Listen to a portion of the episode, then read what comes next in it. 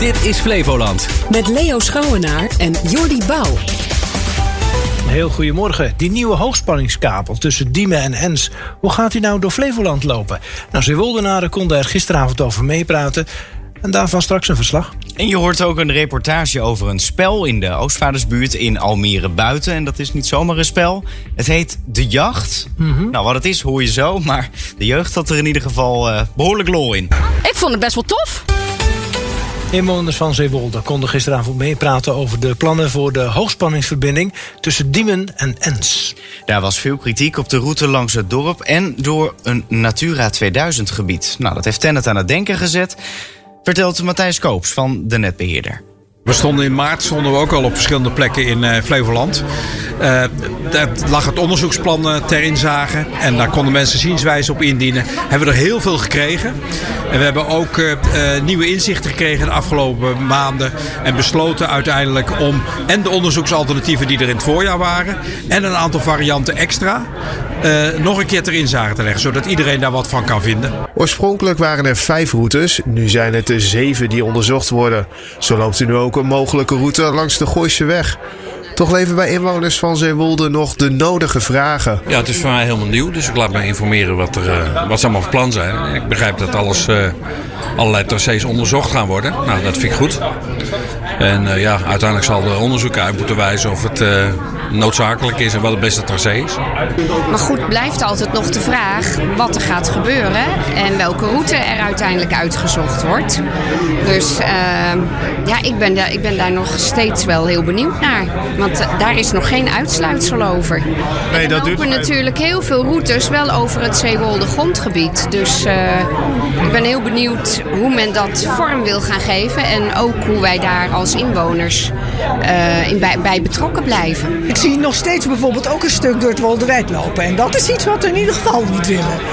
Dus dat vind ik eh, niet goed. Naast inwoners kwamen ook burgemeester Gerrit-Jan Gorter en diverse raadsleden af op de inloopbijeenkomst. Zoals Manno Jonker van Leefbaar Zeewolde. De eerste indruk is in ieder geval dat er goed geluisterd is naar de bevolking van Zeewolde. Dat is heel erg belangrijk. Een tracé wat eh, dwars door ons eh, mooie natuurgebied liep. Dat is in ieder geval al bijna van de baan. Dat is leuk om te horen. De komende tijd zijn er nog inloopbijeenkomsten in Almere, Dronten en Lelystad. Daarna zal het onderzoek uitgevoerd worden, vertelt Koops. En dat is op, op milieueffecten, maar dat is ook op kosten. Dat is op technische overwegingen. Dat is op ruimtelijke overwegingen, ontwikkelingen die er gaande zijn in de provincie. En dat uiteindelijk bij elkaar moet leiden tot een route. In het voorjaar van 2025 moet de minister van Economische Zaken aangeven welke route de voorkeur heeft. De Oostvaardersbuurt in Almere Buiten was gisteravond het decor van een spel tussen politie en jongeren. En dat spel heet De Jacht.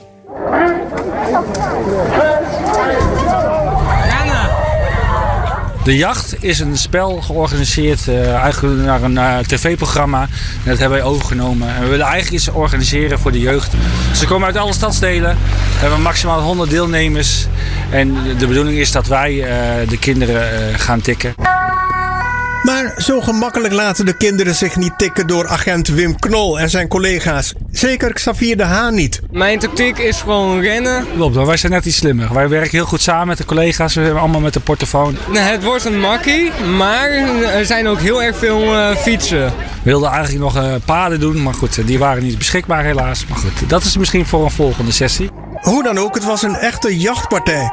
De deelnemers moesten proberen uit de handen van de politie te blijven, die de kids overal op de hielen zat. Eigenlijk is het doel dat we eigenlijk benaderbaar zijn en dat de mensen of de jeugd naar ons toe komt.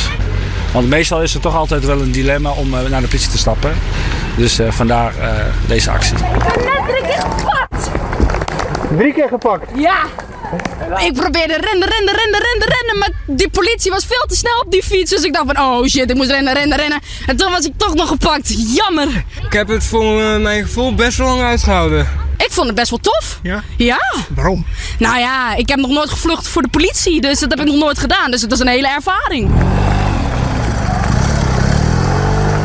En hoeveel heeft u er gepakt? Ja, ik ben inmiddels de tel kwijt, maar ik heb er al wel veel gepakt. Ik zag jullie wel zo net met z'n tweeën op één klein jongetje Ja, maar ze zijn zo snel. Echt, je moet ze gewoon helemaal in, eh, klem rijden. Want anders eh, ja, dan ontglippen ze je gewoon. Is niet een beetje gevaarlijk, want het is ook op de weg. Ze mogen niet in de tuinen en zo, maar er rijden hier ook auto's. Ja, klopt. Ik probeer ze dan, als ze bij een weg komen, niet al te hard uh, achterna te fietsen. Ik probeer dat het zo veilig mogelijk gaat. En er is ook een gast die loopt nu daar. Ro rode jas. Is, is een Romeo. Rennen! Politie en burger of geuniformeerde agenten. Het zijn soms van die types waarvoor jongeren op de vlucht gaan. Nou, ik denk dat we de, dre- eh, de drempel hiermee wel verlagen. Dat ze ook zien dat de politie wel leuk is. dus, eh, en dat we niet alleen maar eh, echte boeven hoeven te vangen. Geslaagde dag vandaag. Ja, zeker. We zijn nog niet klaar. Dus eh, ik ga verder. Ik ga ze nog mee pakken. Lekker bewegen in de herfstvakantie. Een reportage was dat van Sam Jones. En dan, wat heb je gisteravond gemist op radio en tv? De nu 15-jarige Leonardo wordt nog elke dag geconfronteerd met het moment waarop hij door acteur en rapper Bilal Wahib werd uitgedaagd om zijn geslachtsdeel te laten zien. Bij Umberto deed hij zijn verhaal. Alleen als ik op vakantie was, dan had ik eventjes rust. Maar in Nederland niet. Waar wilde je rust van hebben? Van de pesters. Durf niet naar buiten, man. Hoe gaat dat nu? Als ik buiten ga, word ik niet met rust gelaten. Ik ben door mijn eigen beste vriend. Ben ik eh, in elkaar geslagen. Hij deed mee, die andere jongeren. Ze deden mee. Hij ziet letterlijk misschien ook. Leonardo wordt gesteund door acteur en coach Wes Mutsaars. Nou, ik denk dat het allerbelangrijkste is eh, dat hij een veilige haven had. Een veilige haven heeft eigenlijk om, eh, om zichzelf te kunnen zijn. Hè, zonder oordeel en, en met andere jongeren die daar ook zijn, allemaal met hun eigen verhaal, die, die totaal met eigenlijk zonder oordeel naar hem kijken. En dat hij gewoon lekker zichzelf kan zijn en, en, en met de lessen die we, die we verzorgden, eh, dat hij ook dichter bij zijn gevoel kon komen zonder dat mensen daar wat over vonden. En gewoon lekker kon spelen, lekker vrij kon zijn. Weet je, hij zit zo vast in dat gevoel. Leonardo zegt dat hij later zelf ook graag slachtoffers wil gaan helpen. Gaan we naar de radio. In Langs de Lijn en Omstreken vertelde Babs van der Staak van de Consumentenbond dat ze naar de rechter stappen vanwege krimflatie. Dat betekent dat artikelen in supermarkten hetzelfde blijven kosten, maar minder inhoud hebben. We gaan een paar fabrikanten voor de rechter dagen die hun producten dus eh, verkleind hebben of dat er minder in zit, dus de inhoud hebben verminderd. Eh, terwijl de prijs hetzelfde blijft of soms zelfs verhoogd wordt. Ehm, en we willen dat ze daar veel duidelijker over zijn. Ehm, vaak doen ze het ongemerkt, soms passen ze de verpakking niet eens aan. Ehm, ja, en dan heb je als consument dus helemaal niet door dat er minder in zit en dus je eigenlijk in feite meer gaat betalen. Nou ja, op een gegeven moment heb je het wel door natuurlijk. denk je van, hé, Hij is alweer op. nu- Hij is nu alweer Ja, maar de zak. je, je hebt die vorige niet meer, hè? dus je hebt het zelf niet door. Ik kan me voorstellen dat een organisatie als de Consumentenbond al die dingen koopt en bewaart en rubriceert.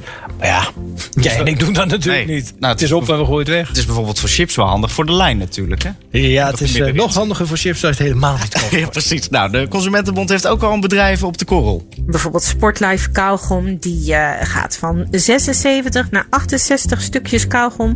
Maar het potje blijft even groot. Nou, dan zie je wel heel klein hè, in de inhoud van dat het minder is geworden. Maar dat staat er natuurlijk niet groot op.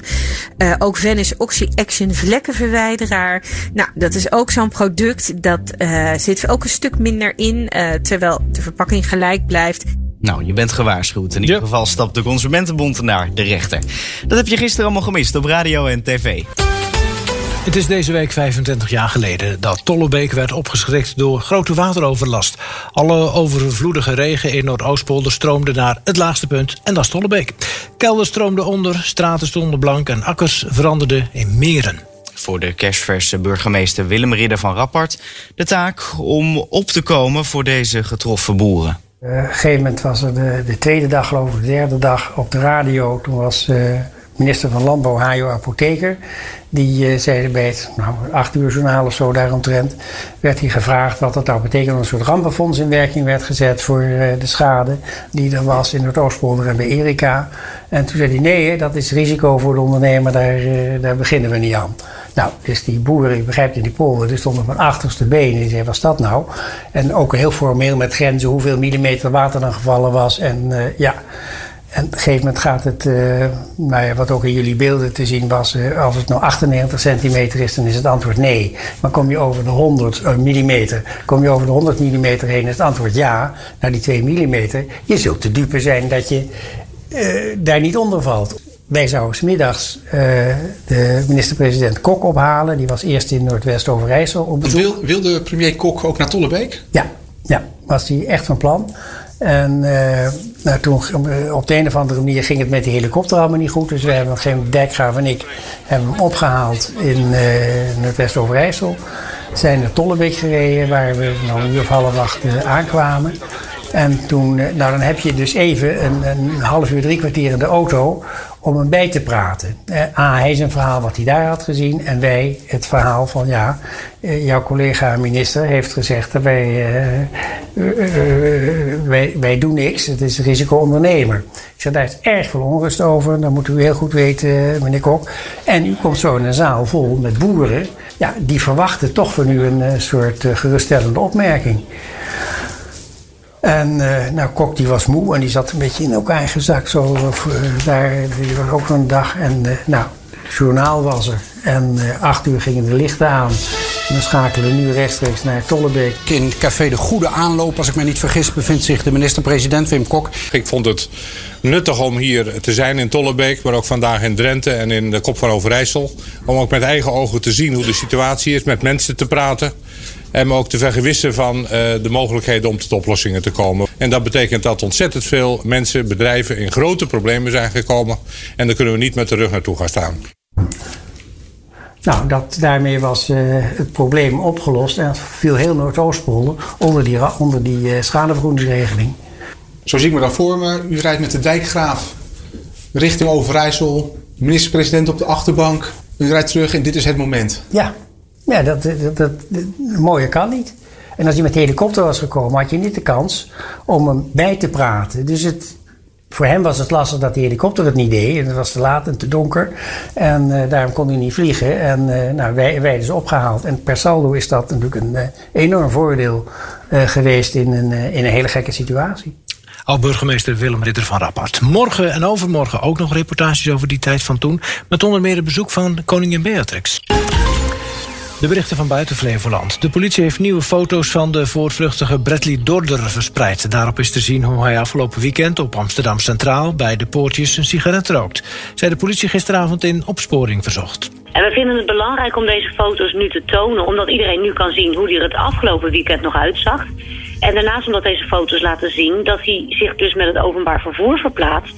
en dat hij zich niet verstopt, ondanks alle publiciteit... Maar we weten niet of hij nog steeds in Amsterdam is. Hij kan ook inmiddels alweer doorgereisd zijn.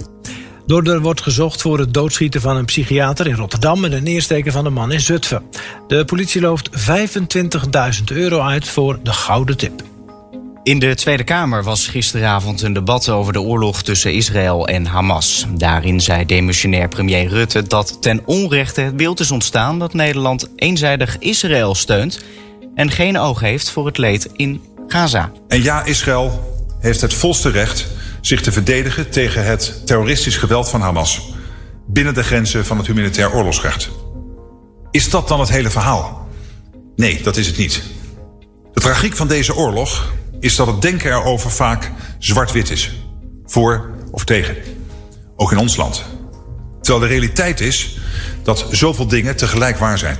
Rutte zei verder in het debat dat hij gevechtspauzes wil, zodat mensen in Gaza hulp kunnen krijgen. Dan de sport. PSV is gisteravond in de Champions League tegen Lens niet verder gekomen dan een gelijkspel. In Frankrijk werd het 1-1. De Eindhovenaren kwamen nog wel op voorsprong, maar hielden dat niet lang vast. Zag ook trainer Peter Bos. Vlak voor dat doelpunt werden we opeens teruggedrongen. De eerste keer in de wedstrijd dat we echt onder druk kwamen te staan. Nou, dat was ook meteen raak. Maar als je voorkomt, dan hoop je dat je dat wat langer vasthoudt. En wellicht aan de 2-0 kan gaan werken. Dus in die zin had er ook wel iets meer in gezeten. Zeker ook als je die kans van Jorba vlak voor tijd nog ziet. PSV staat nu laatste in de pool. En vanavond is het de beurt aan Feyenoord. De Rotterdammers spelen in de Kuip tegen Lazio. Slaan we de kranten nog even open. Beginnen bij de Telegraaf. Die meldt dat het Openbaar Ministerie zo'n 150 extra flitspalen gaat inzetten... in de jacht op snelheidsovertreders en appende automobilisten. Zegt de landelijke verkeersofficier vandaag in de krant. Zo wordt het aantal zogenoemde flexflitsers binnen twee jaar uitgebreid. Van 28 nu naar 125 exemplaren. Hallo? Ja, dat zijn er nogal wat. En er worden 50 focusflitsers ingezet. Dat is wat nieuws. Die eh, controleren appende en niet hands-free bellende bestuurders. Ja, die staat er ook eentje op de Antonie Fokkerweg, hè? Dat is de afslag Lelystad Airport. Als je daar onderdoor rijdt, staat er eentje bovenop. En dan moet je even niet zitten bellen. nee. Moet je sowieso niet doen, maar dan, dan ben je de Sjaak. Oké, nou, er komen er dus eh, veel, eh, veel meer van. Ik denk dat het een eh, goede zaak is. Want als iets gevaarlijk is, is het appen achter het stuur. Dat waren ze, de berichten van buiten Flevoland. Dit is Flevoland met Leo en Jordi.